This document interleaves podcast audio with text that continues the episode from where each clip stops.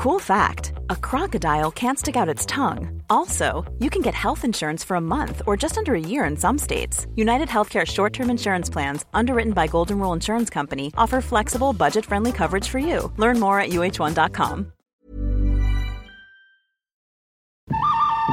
Hello and welcome to The Good, The Dad and The Ugly, the podcast by dads, for dads, and for anyone else interested in the topic of fatherhood. We think becoming a dad is a pretty fucking big deal. Maybe the biggest deal you'll ever go through as a man. The problem is that blokes are not always that good at talking about stuff and sharing their feelings. So we're here to redress the balance. But don't worry, it's not bloody mum's net. This is blokes talking about stuff. Important stuff. Dad stuff. The good and the ugly sides of it. I'm Seth, a first-time dad, and I'll be joined by my pal, Jamie, a soon-to-be dad, along with a different guest on each episode. And this is essentially our month-by-month account of what we're going through and what's on our minds as we foray into these unfamiliar, joyful, and often choppy waters. Choppy waters.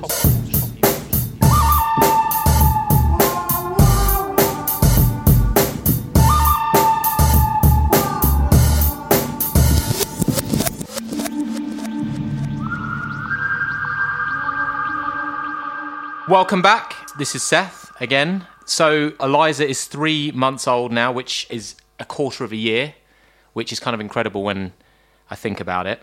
Jamie's here, as always. Hello. How are you? All right. Yep. Now into our third trimester, which is a pretty big deal, apparently. Why do you say apparently? Well, because that's just what everyone tells us. Right, okay. Every time something happens, people go, well, that's quite a big deal. I'm like, is it? That? Oh, okay, that's quite a big deal then. Yeah, all right, cool. And I guess it is this one more than anything, because it's kind of like you feel like it's the home stretch now. It's go time. The thing that they say is that women tend to feel quite good in the second trimester, or towards the end of the second trimester, but then as they kind of get bigger and bigger, yeah, that's when it gets difficult. So you prepared for that? Yeah, I think so. Like Nat's started to feel uncomfortable, I think is the right phrase to use. Yeah, no, we're excited, and we've done things like playing music to the baby, and it likes shy effects and sort of drum and bass, and Prince really went crazy for Prince. So I think we've got a bit of a raver on our hands.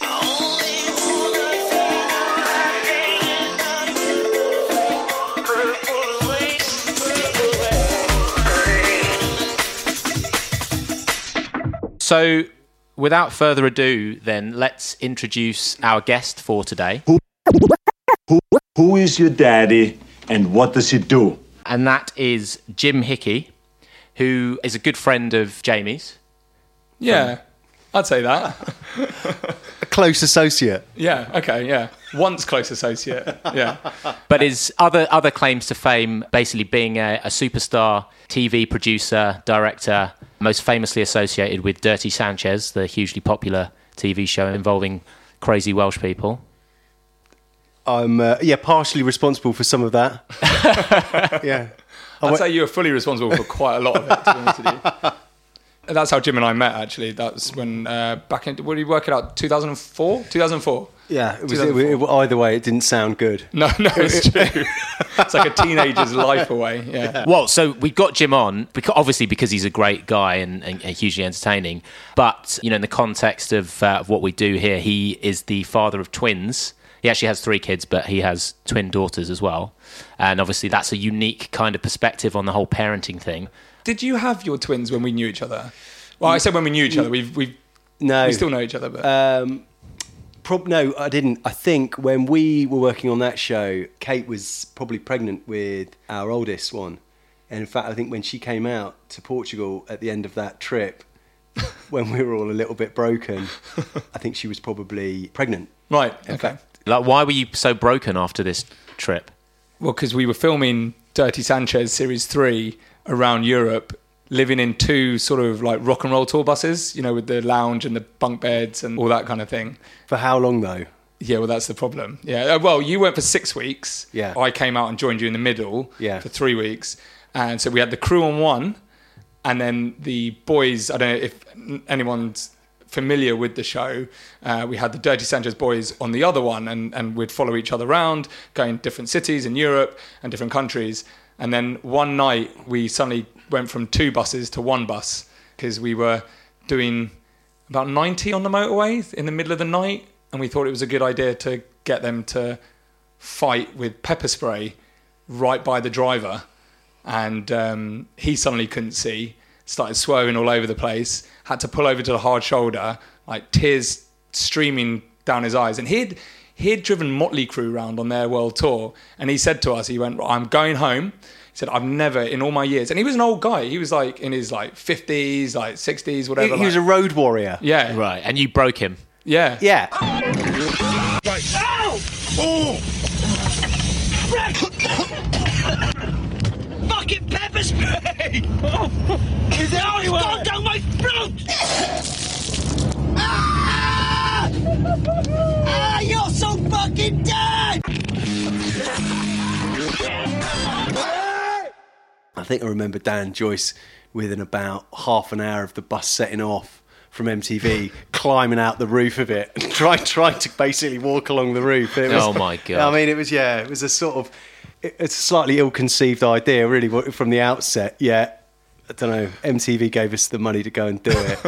And the it good old days of MTV. Yeah, right, when they actually were producing things. Yeah, yeah, well, it's true.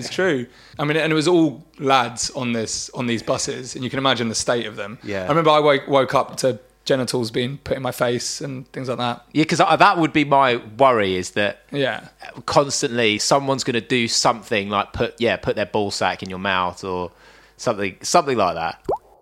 But yeah, you had some mad ones though when you went round the world with him. I didn't go on that one, but you had some. Yeah, I think the thing is with that show is it kind of just kept graduating to the next phase. So from series 2 to series 3, we decided to go on this tour bus around Europe. And then after that, there was a company interested in making a film called Vertigo Films, and they'd done stuff with Nick Love. You know, they're a decent film company, and they wanted to make a film with MTV Films Europe, and there was a tie-in, and they said, you know, do you want to do that? And every time you think, right, I'm pulling out the next one, I can't do this anymore, it just got a bit bigger, and you were just like, right, okay, well, I've got to do that. That's that's incredible. Someone's actually wanting to make an actual feature-length film with these guys. Yeah. And they want to put it out, and it ended up in sort of 300 cinemas up and down the country. And we had a premiere in Cardiff. That was amazing. And if you thought that couldn't get better, then the next one we did was about natural highs going around the world. That's just asking for a disaster. Yeah, and we went to 8 different countries around the world, and they were just taking everything from ayahuasca in Brazil to... magic mushrooms in Mexico to different types of hallucinogenics in Cambodia. And did you take any of them? I took some betel nut, which is like a natural amphetamine in the Philippines in these mountains, which was, you know, amazing. Yeah. Actually, the scenery I found better than the drug itself. Or did the scenery become better whilst on the drugs?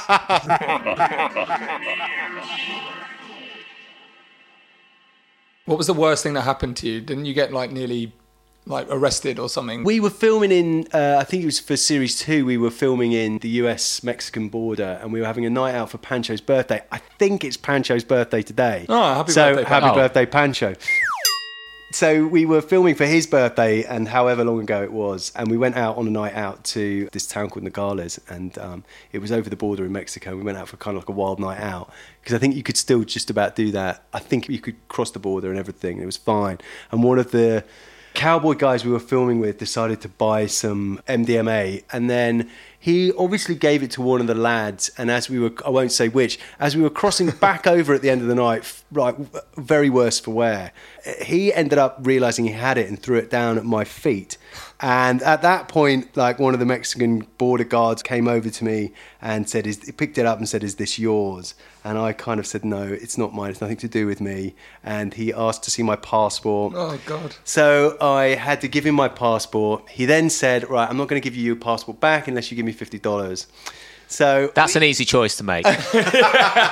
Sold. Easier if you've got the $50. I didn't have the $50 because we'd already been on our night out, and we went to quite a few cash-only establishments. And so basically, I had to have this whip round, raise this $50. I ended up giving him the $50. He gave me back the passport, and then in the same hand gave him back the MDMA as well.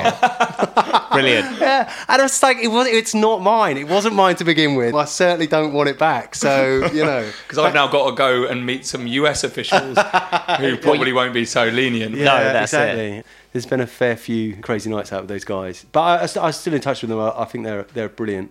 They're great guys. Yeah. So, and, you know, they're definitely responsible for some some pretty cool times. And actually, I really think the experience I had with them dealing with the piss, the sick and the shit has actually kind of stood me in good stead to be a parent. So, you know. Yeah, that is a good segue. I was going to ask whether, you know, like, it sounds like you've had quite a few kind of wild sort of nights and days. Yeah.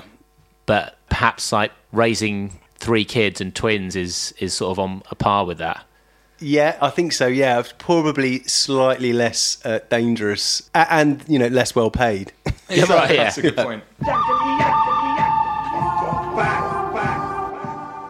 So how old were you when you had your first child? God, this is going to sound bad now, isn't it? I was 30...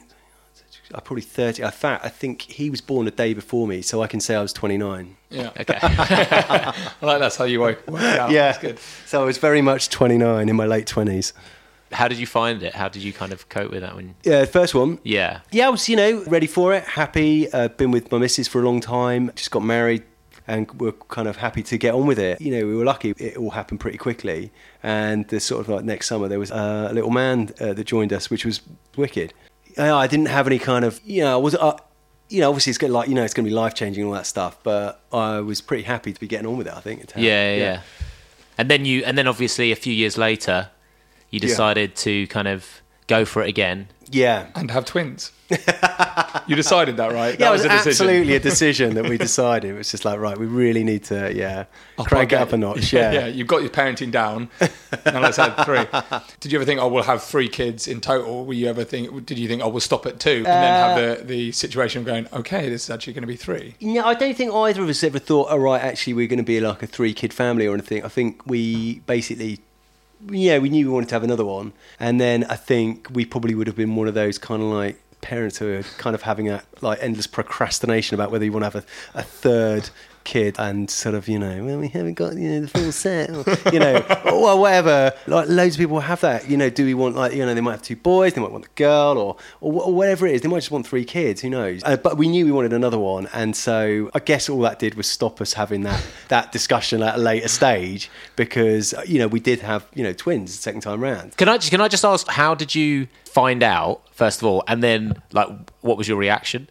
So we went for the routine scan. I think we had it at about 14 weeks because, like, second time round, I don't know whether it was just we weren't as on it and we were just like, yeah, you know, whatever, we'll go in. But we went in for the routine scan and there was obviously, there's no discussion about the sex at that scan, I don't think. And we, you know, just is doing the scan and he's just sort of kind of drops something about kind of, yeah, they're doing well, you know, or, you know, there seems to be, there seems to, you know, the heartbeats seem to be doing well. He made some kind of little kind of dropping a hint, plural, that might suggest that, you know, he's kind of like then waiting for you to hear the sound of a jaw hitting the floor. And he's kind of then, you know, like there's some sort of like little kind of perverse thing going on, just waiting to see how long it takes to compute. I bet they love that. I bet they have a Top Gear kind of like board of how many seconds it took for the parents to realise they're having twins.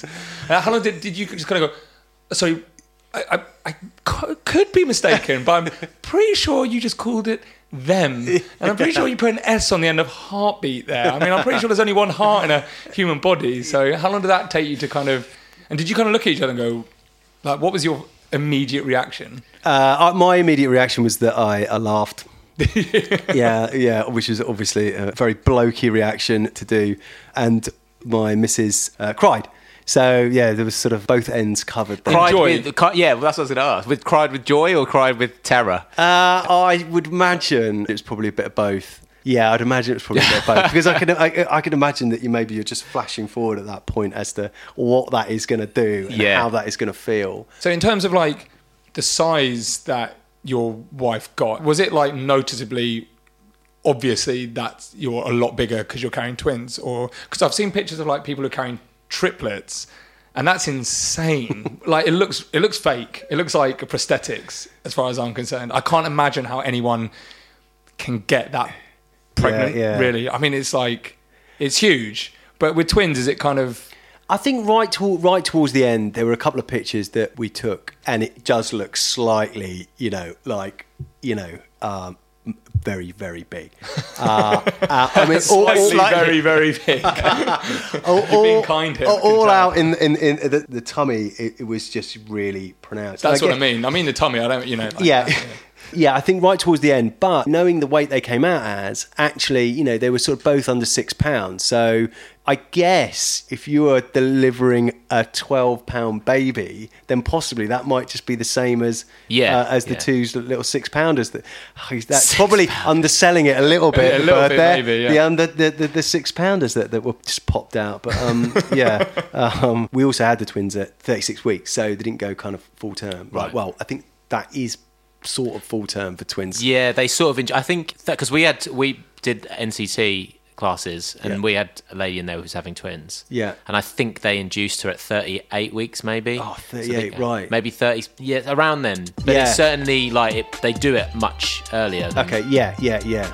All right, good. Do we get hammered for being like factually inaccurate? No. Or are we all right with that? We've been factually inaccurate throughout this whole series, to be honest with you. I don't think that's part of our thing. Yeah, yeah, yeah. Okay, cool. We have Dr. Seth here, who's the most factually incorrect doctor. Now, well, I've got a medical question for you. Yeah. Are they identical twins?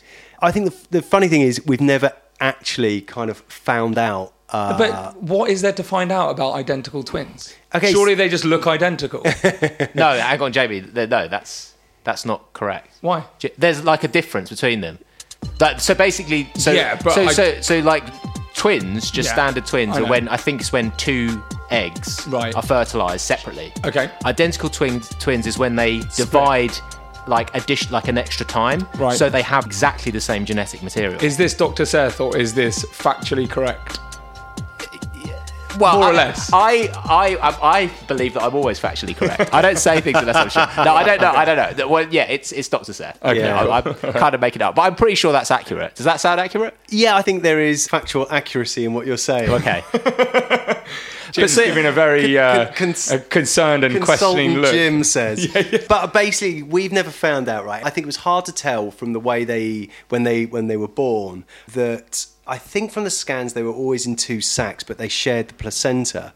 So that makes me think maybe they're not identical because they had different sacs. But, you know, when they were born, it was hard to say, and I don't think either of us were kind of, you know, raising our hand to say, oh, could you just tell us if you think they're identical from what's coming out? And I don't think that would have been appropriate, but they look really, really similar, and there are kind of like members of my family who still can't tell which one's which. And but you can quite easily. Yeah, I can, yeah, but, you know, I kind of know from very specific things, like just the slight difference in the shape of the face, or but they look very, very similar.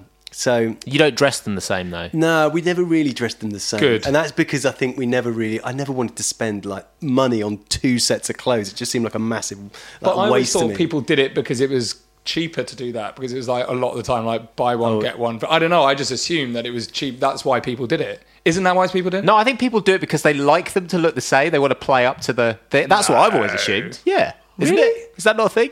I think maybe you're right. Yeah, I think Seth might have it there. Yeah. There you go, Dr. Seth getting it right. Well, that's not Dr. Seth. That's just that's your opinion on something. Okay. This isn't based on medical fact. So right.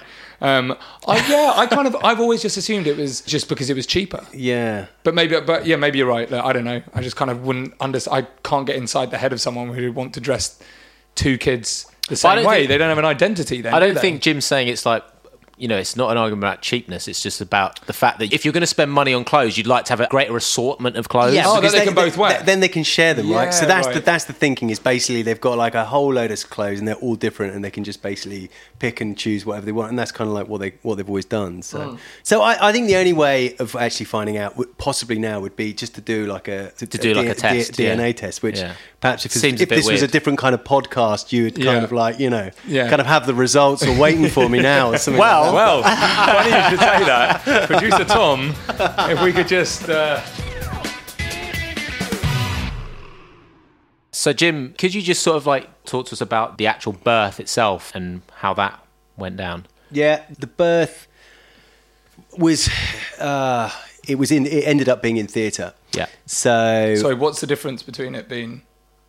Like, is that just not on the ward? Yeah, I guess it wasn't on kind of like one of the midwife-led wards. Right. It was in you know, in theatre, which is kind of like a bit more clinical. Surgery. Doctors present. Okay. And, yeah, I don't know. That wasn't for any specific reason. I think it was just like a precaution, obviously, because I don't think all twins are delivered that way. And I remember definitely going to a session where there was a midwife and she was talking to my wife about having a beautiful vaginal birth, and that's absolutely possible with twins. And I'm kind of going, right, you know, so you're, I don't know who describes it that way. Maybe people. Midwives. Yeah, they love that stuff. They love that. Do you think they just say that kind of stuff just to make the father feel a bit awkward, standing there, just kind of cool. It's gonna be a beautiful vaginal birth, and that it wasn't necessarily gonna have to be a C-section just because it was twins. But is that what it majority are of twins? Are they majority C-section or not really? Is it? I mean, Dr. Seth. Yeah. Any idea what I said? I'm gonna go with. In this country, I'm going to say, it's probably slightly higher majority are delivered by C-section. And this is based on no fact or research. No, I feel like I've heard this before. Well, because generally speaking, you know, when there's any kind of medical sort of, don't want to say abnormality, but when there's something slightly different, I think they're much more kind of keen to do things in a surgical, medical way.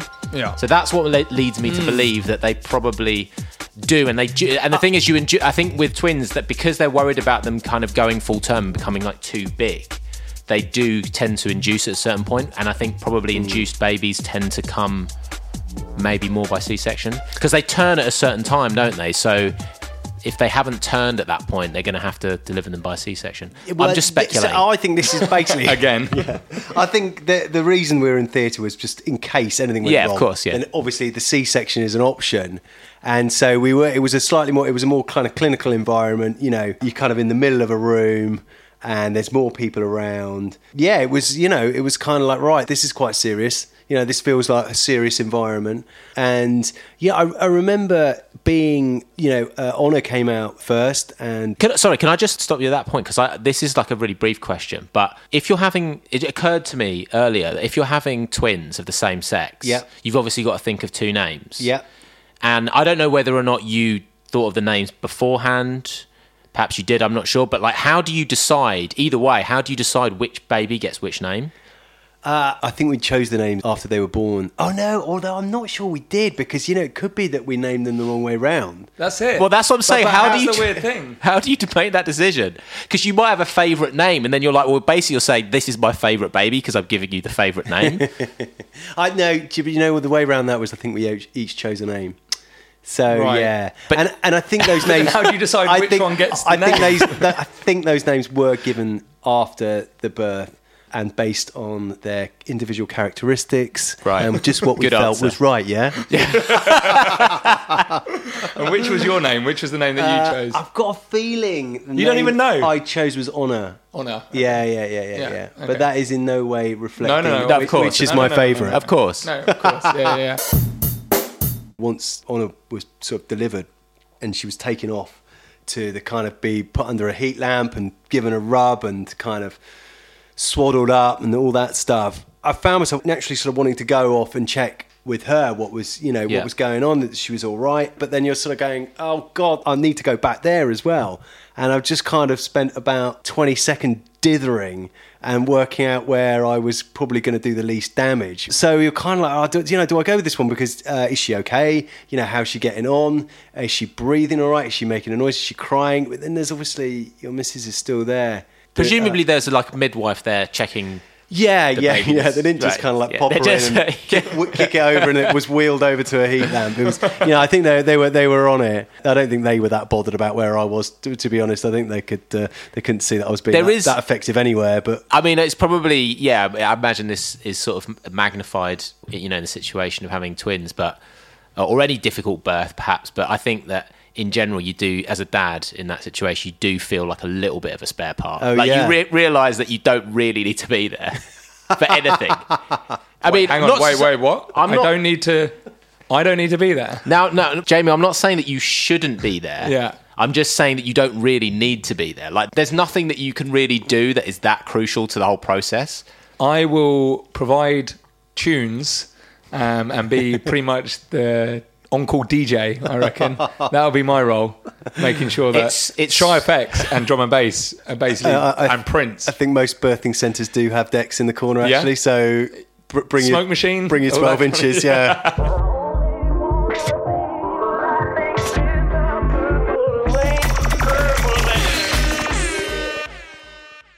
They probably provide DJs as well, not on the NHS.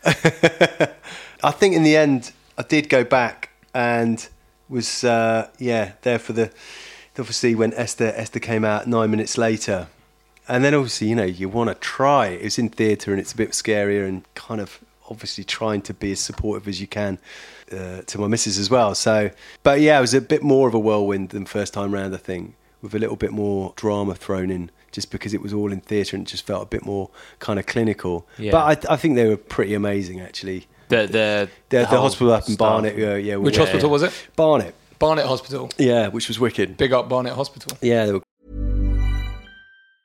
As a person with a very deep voice, I'm hired all the time for advertising campaigns. But a deep voice doesn't sell B2B. And advertising on the wrong platform doesn't sell B2B either. That's why if you're a B2B marketer, you should use LinkedIn ads. LinkedIn has the targeting capabilities to help you reach the world's largest professional audience. That's right, over 70 million decision makers all in one place. All the big wigs, then medium wigs, also small wigs who are on the path to becoming big wigs. Okay, that's enough about wigs. LinkedIn ads allows you to focus on getting your B2B message to the right people. So, does that mean you should use ads on LinkedIn instead of hiring me, the man with the deepest voice in the world? Yes. Yes, it does. Get started today and see why LinkedIn is the place to be We'll even give you a $100 credit on your next campaign. Go to linkedin.com/results to claim your credit. That's linkedin.com/results. Terms and conditions apply. Instacart shoppers know groceries. They know that you can't make guacamole with rock-hard avocados. They know how to quickly find those peanut butter pretzels you can never find. And they keep you in the know by giving you updates about your order along the way. Let Instacart shoppers help take shopping off your plate so you can get time and energy back for what really matters. Visit instacart.com or download the app to get free delivery on your first 3 orders. Offer valid for a limited time. Minimum order $10. Additional terms apply. Instacart. Add life to cart. Right. Yeah, so Jim, once the birth was out of the way, how were those first few weeks for you? Just got the birth out of the way. Just get that out of the way. Yeah. Yeah, I mean, obviously it was, it was pretty hardcore. I remember definitely the first couple of weeks, certainly the first few days, you could basically fit both of them in a Moses basket, and that's kind of how they slept, which was really, really cute. But, and I guess I caveat this with this, however hard it was for me, obviously my missus who had just given birth and was trying to breastfeed, it was grueling and tough. However tough I was finding it, it's obviously times 10, but it was, I think it was difficult all round. I mentioned the breastfeeding. I think, you're trying to do that. Yeah. That's really, really quite difficult. I think with two, do you think that having the experience of having at least done it before was helpful in that respect? Yeah, because I think what it's supposed to feel like, yeah. I guess, and where you're supposed to be going with it and what it's supposed to feel like, I guess. But, if you've got two going, you've either got to try and do them at the same time. And I remember seeing that a couple of times and thinking that's got to be tough. Yeah. You've got them under your arms, like, a couple of rugby balls and, that's difficult. And I think, you kind of do feel a bit of the pressure to breastfeed, and I'm not sure if that's kind of let up when you have twins.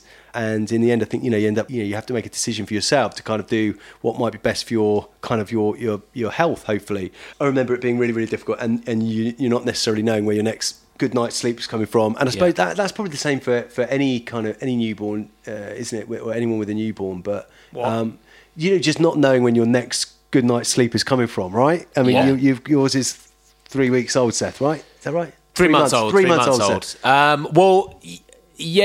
Sort of. She's a really good sleeper. She's a really good sleeper. Oh, so smug about it as well. It's disgusting. No, I mean... It's all going to fall apart soon. I am aware that it could all change. And I'm also... Alice and I are very much aware that you know, that we're very lucky that it's like this and it's not like... So we consider ourselves to be very fortunate. Yeah. But at the moment, and again, I'm touching wood, Jamie. I'm leaving it. At the moment, yeah, she's really good. So like, it's crazy to say this, right? But like, and I know this is not the experience for most people, but in the 3 months that she's been born, I've only had 2 nights where I didn't sleep well.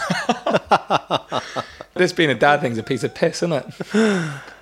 Well, I mean, it's not, but on a good night's sleep, you can probably get through it, right? I mean, yeah, exactly. That's the big difference. Whereas if you're kind of, you know, if you're up at like whatever and. You know, or like again, 6, 7 o'clock. Like, well, you know, 2-3 times in a night. Again, I'll just say that however often I was doing it, you know, my other half was doing it far more often than I was. So yeah. I think the thing was just getting them, whatever you were doing, you were having to do it at the same time. Yeah.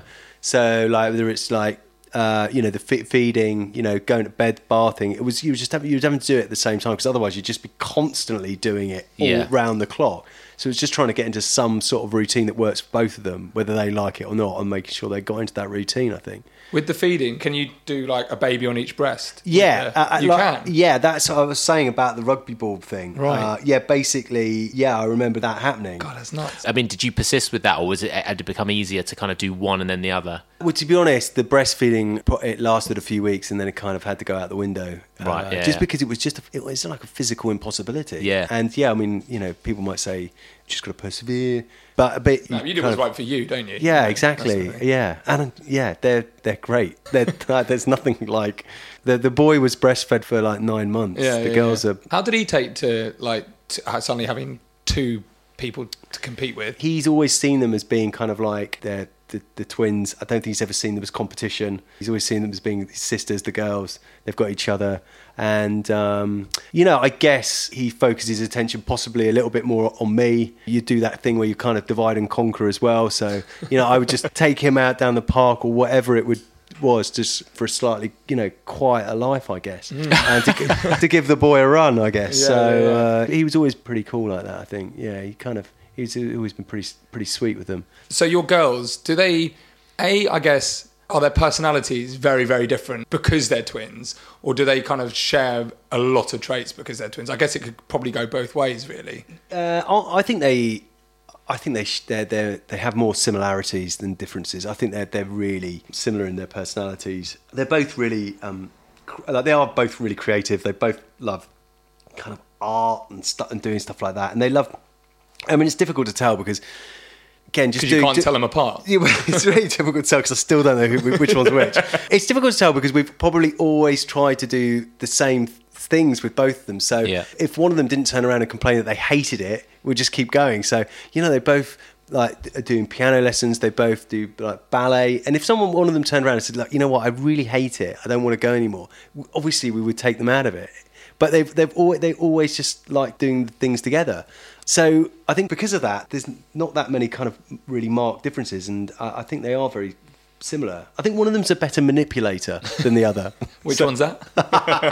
No, she knows. Yeah, and one of them's a bit more happy-go-lucky. But that, you know, there's a kind of subtle differences. But it's hard to know whether that's kind of nature or nurture. Yeah. But, you know, that's why like twins are so kind of like fascinating, isn't it? Yeah. Because like that's how you can kind of answer some of those really complicated questions about nature and nurture in theory. Because weren't you thinking about sending one of them to like a private school? Yeah, because we only had the money for one. So.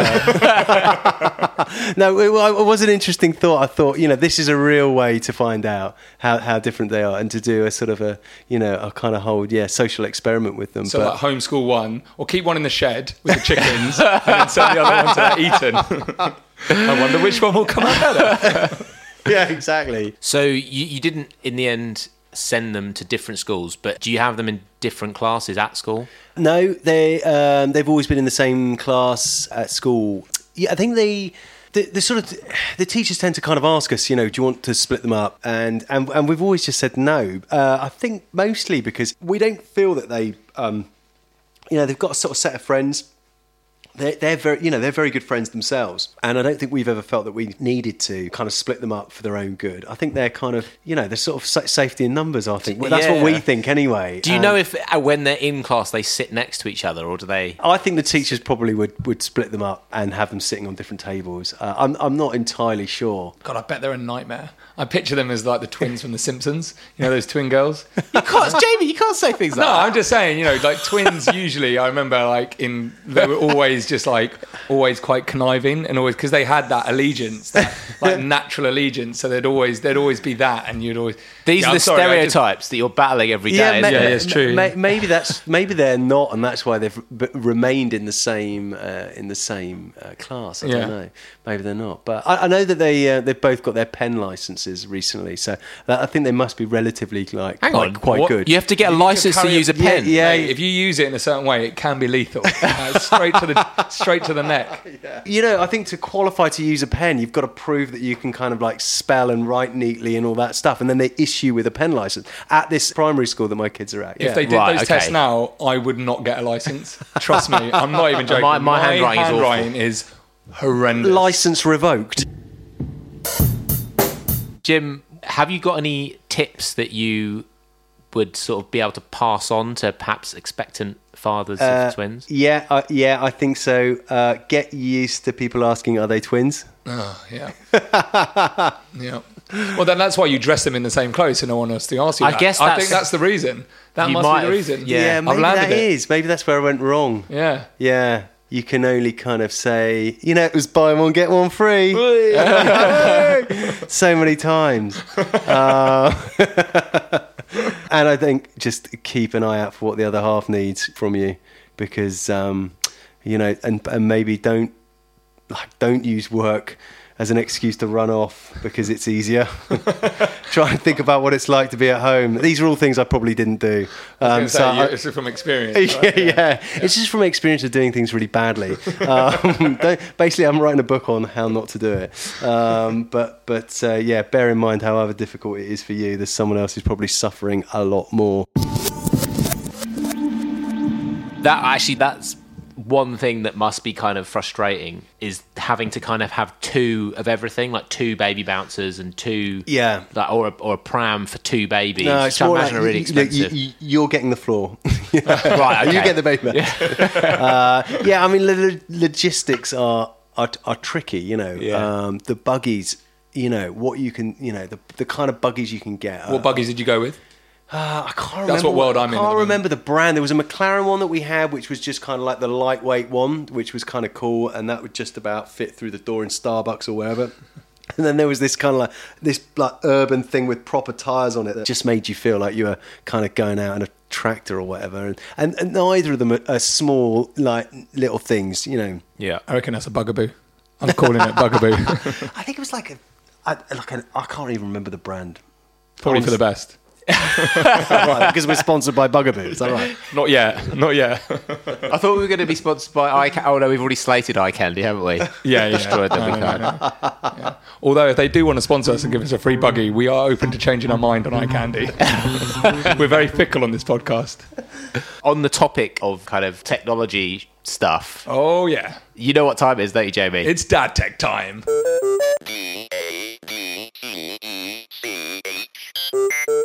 Papa's got a brand new bag. So this time on Dad Tech, we have something called the DadPad. It's basically a big... and I'm trying to sell this in a way that is tech, leaning towards tech. Well, I mean, I might be able to help you like, from a definitional point of view. Because I'm not sure... I was thinking about this before, and I thought I would like actually do some research on it. Okay. But yet again, I've failed to do that. Oh. But I'm pretty sure that technology is quite an old word, and it doesn't necessarily... We think of technology as being like high technology, stuff that comes out of Silicon Valley or whatever. Yeah. But actually, technology just means anything that's kind of innovative that can make your life... Sort of a tool, essentially. Okay. It's a tool. It's another word for tool. Fine. So I think that is... Yes. Well, then this is definitely... It's basically a sort of 30-page, it's not a pamphlet because that would be underselling it, but it's this series of cards which basically are aimed to give new dads and expectant dads a bit of a heads up on what to expect in the coming months. And this one has basically been put together by a group of guys down in Cornwall who felt like there wasn't enough out there for expectant dads, and they basically feel that mums have, you know, seem to get all the information like presented to them on a regular basis, and dads, a little bit like what we're doing here, a little bit like kind of thing. But so this is a booklet which is kind of designed a bit like an iPad, and you kind of slide the pieces of paper over, and on each one is a different like area for dads, sort of like, so I've opened one and it's dad's role in breastfeeding, and it kind of gives you tips of what you can do even when your other half is breastfeeding, what kind of, how you can help and that sort of thing. And then other things such as, hang on, I'm going to flip it over, how babies like to be held, that kind of thing, because not a lot of people necessarily know that, and a lot of people don't have a support community that they can just, you know, it's great if you've got a load of friends with babies, but what if you're the first out of your group of friends to, you know, you're not just going to necessarily know all this kind of thing. And the guys who run it basically said... I'll read a little bit here. They said, mums have known since childhood that only they will end up giving birth, so they have picked up a lot of advice and relevant information from mothers and grandmothers in society. Female play has been about dolls and babies, etc., and they have rightly or wrongly been led down the path by society who reinforce gender stereotypes. Boys and men have rarely had the opportunity to pick up such information that prepares them. And I think that's true, and I think that's pretty relevant to what we're doing as well. And so this little pad here, I think they're going to try and move it into the digital world and do a little app as well. But for now, it's hard copy only.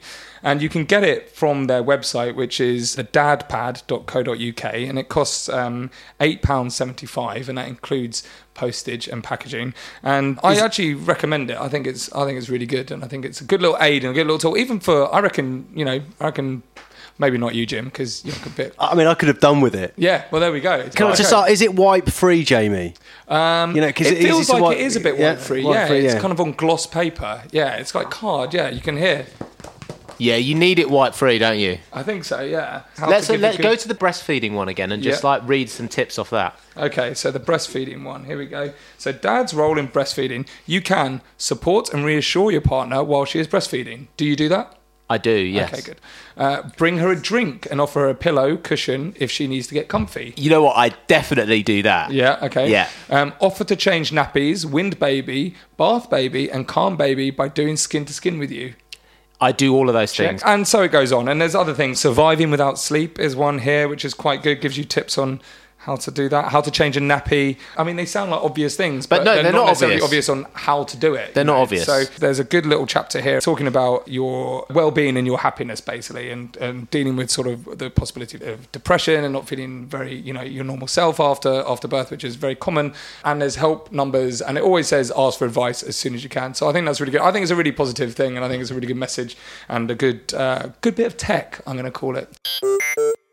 Would you say Jim, you're quite an expert on all things twins, having been a like relatively? I mean, I'm as much of an expert in twins as Seth is a doctor. Okay, fine. So right. There we go. That's perfect. That's great. That set this up. My name is Julius, and I'm your twin brother. So let's see who knows more. Okay, so these are some famous dads, and you need to now tell me, or maybe not dads, they're just famous people, famous men. So you've got to tell me whether they are a father of twins or not, right, basically. Okay, so first one, Seth, Brad Pitt.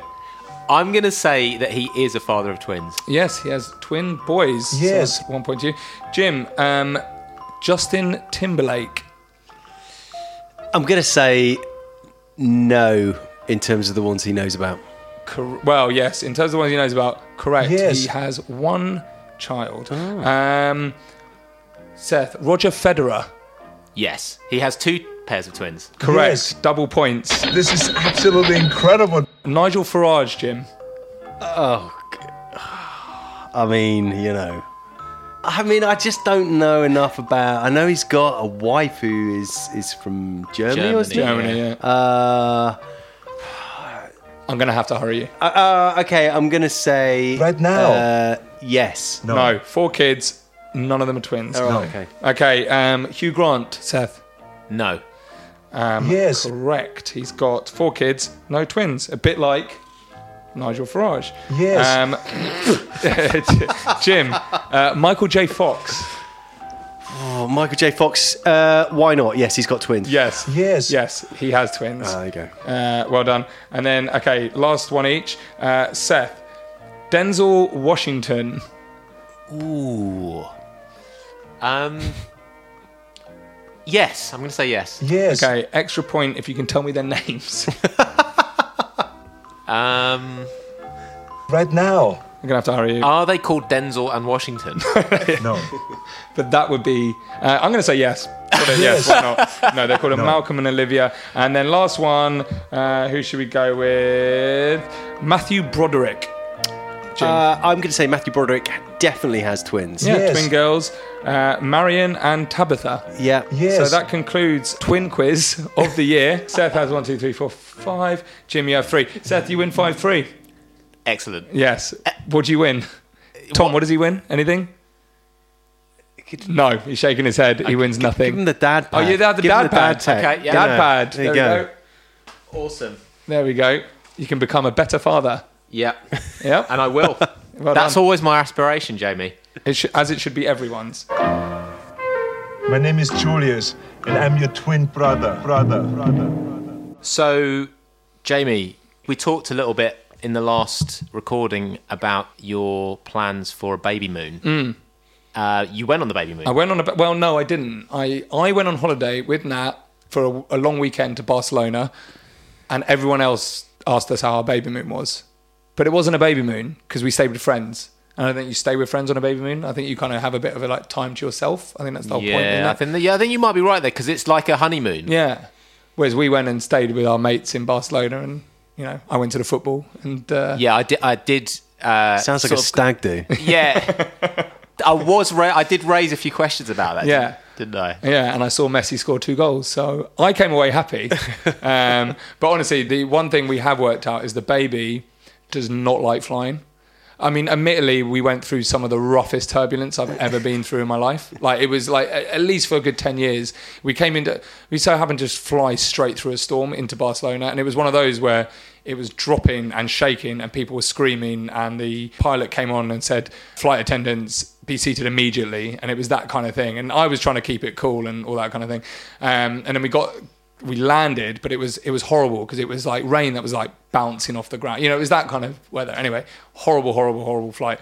And then the baby was just going mental for about an hour afterwards. But the worst thing was, it was making Nat really need to go for a wee because it was like kicking constantly on her bladder and we couldn't get off the plane. And then we then ran onto the little bus that takes you off your flight to the terminal, and we're on there and Nat's bursting for a piss, and she's literally turning to me and saying, I genuinely think I'm going to piss myself. I think I'm going to piss myself. So, you know what? No, you'll be fine. And then we got to the terminal, and I went, just run, just go, I'll take the bags, go. And she ran, and I got in there, and I just see her going through the snake queue, you know, when they put and it was empty, but she was having to do the zigzags the whole way to the passport control, and she just gave me this look of, what the fuck? And she was doing, I was like, oh God. And there was no toilet in that little bit until she got through passport control. Oh my God. And she was just doing this snake up, like left and right for about 100 yards. And the panic on her face was amazing. And then she got to the front and then just bolted through. I mean, I reckon they thought she had drugs or something like on her because it looked proper dodgy. And then she, I'm happy to say she made it. She didn't wet herself, but yeah. It wouldn't be the worst thing. Well, we had this conversation last time about how piss is fine, really. Piss is fine, yeah. Yeah, piss is fine because it's sterile. Yeah. Yeah. So Seth, you've had your mother-in-law staying over recently. How's that been? Yeah, that was great. Like, we get on well. You know, some people don't get on with their mothers-in-law or parents-in-law. But yeah, we get on well, and she was... Oh, this is great for Alice to have her mum there. But it was just really, really helpful because, you know, there's all these things like making food and, you know, all those kinds of little chores, rather like washing up, going down to the shops. And someone comes up and they're happy to do it. Yeah. They want to do it to give you a break. Yeah, that's amazing. It's absolutely fantastic. Yeah. I saw a good tweet about a mother-in-law the other day which said, I live in constant fear that Trump will deport my Latina mother-in-law who lives at 1837 3rd Street, LA 90023, blue house. She gets off work at 6. Which I thought was quite good. Speaking about your mother-in-law, has she decided upon a name that she...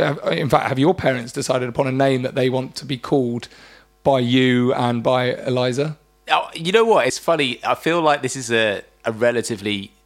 new thing, like people are becoming quite precious about being, I guess because people kind of live longer now, and so you don't want to, you know, when you're in your kind of 60s or 70s, you don't feel like a grandparent. So I can understand people's kind of reservations about being called grandma, but I'm like, you fucking wanted us to have kids. You wanted grandchildren, so surprise, you are you're grandma. Yeah. Unfortunately, that's the way it rolls. That's my opinion on it. Jim, what are the options out there? What are the? It seems like there's a few. Pops. Yeah, well, my parents have kind of broached the subject a couple of times. Like my dad, I was playing golf with my dad, and he said we had a really weird discussion, and that was, what do we be called? And I guess it is a really weird discussion because you're always like known as for like the last 35 years, you've been mum and dad to like, you know. So what do you? So at the moment they're going with Nana and Papa. Yeah, I think it's like we've got a grandma and granddad, yeah, and a nanny and granddad. Yeah. You know, pretty standard. Yeah. What have yours gone with, Seth? My mum's still deciding. Yeah, I suppose it doesn't actually matter until, like, I'll say to Eliza, oh look, you know, here's your grandma, she's come to see you, type thing. Yeah. Slightly to wind my mum up, but obviously she can't say that. So she's still got a bit of like time to decide on what she wants Eliza to call her. Right, yeah. But my dad, I think my dad settled on... So my dad's Indian, and he's settled on Bapu, which is a kind of term... You know what? I looked this up because I was like, I need to kind of clarify exactly what this means. Just in case it's like God. Well, yeah, no, but he's got... I think he's got it slightly wrong. Because... like, so he's Sikh Punjabi, and in Punjabi, I'm pretty sure that it's... Daddy or Dada is grandfather and Daddy is grandmother. So I don't know where this Bapu thing has come from. I think that actually means father. So I don't know what he's trying to do. Like he's trying to kind of tread on my toes. Cut in. But that's it now. That's whatever. Like my mum keeps saying it. So yeah, Bapu. I think Bapu's nice. Bapu G. Well, G is a sort of a term, sort of a term of kind of respect that you add on. Yeah. But you might take that away from him as he's just... Yeah, exactly.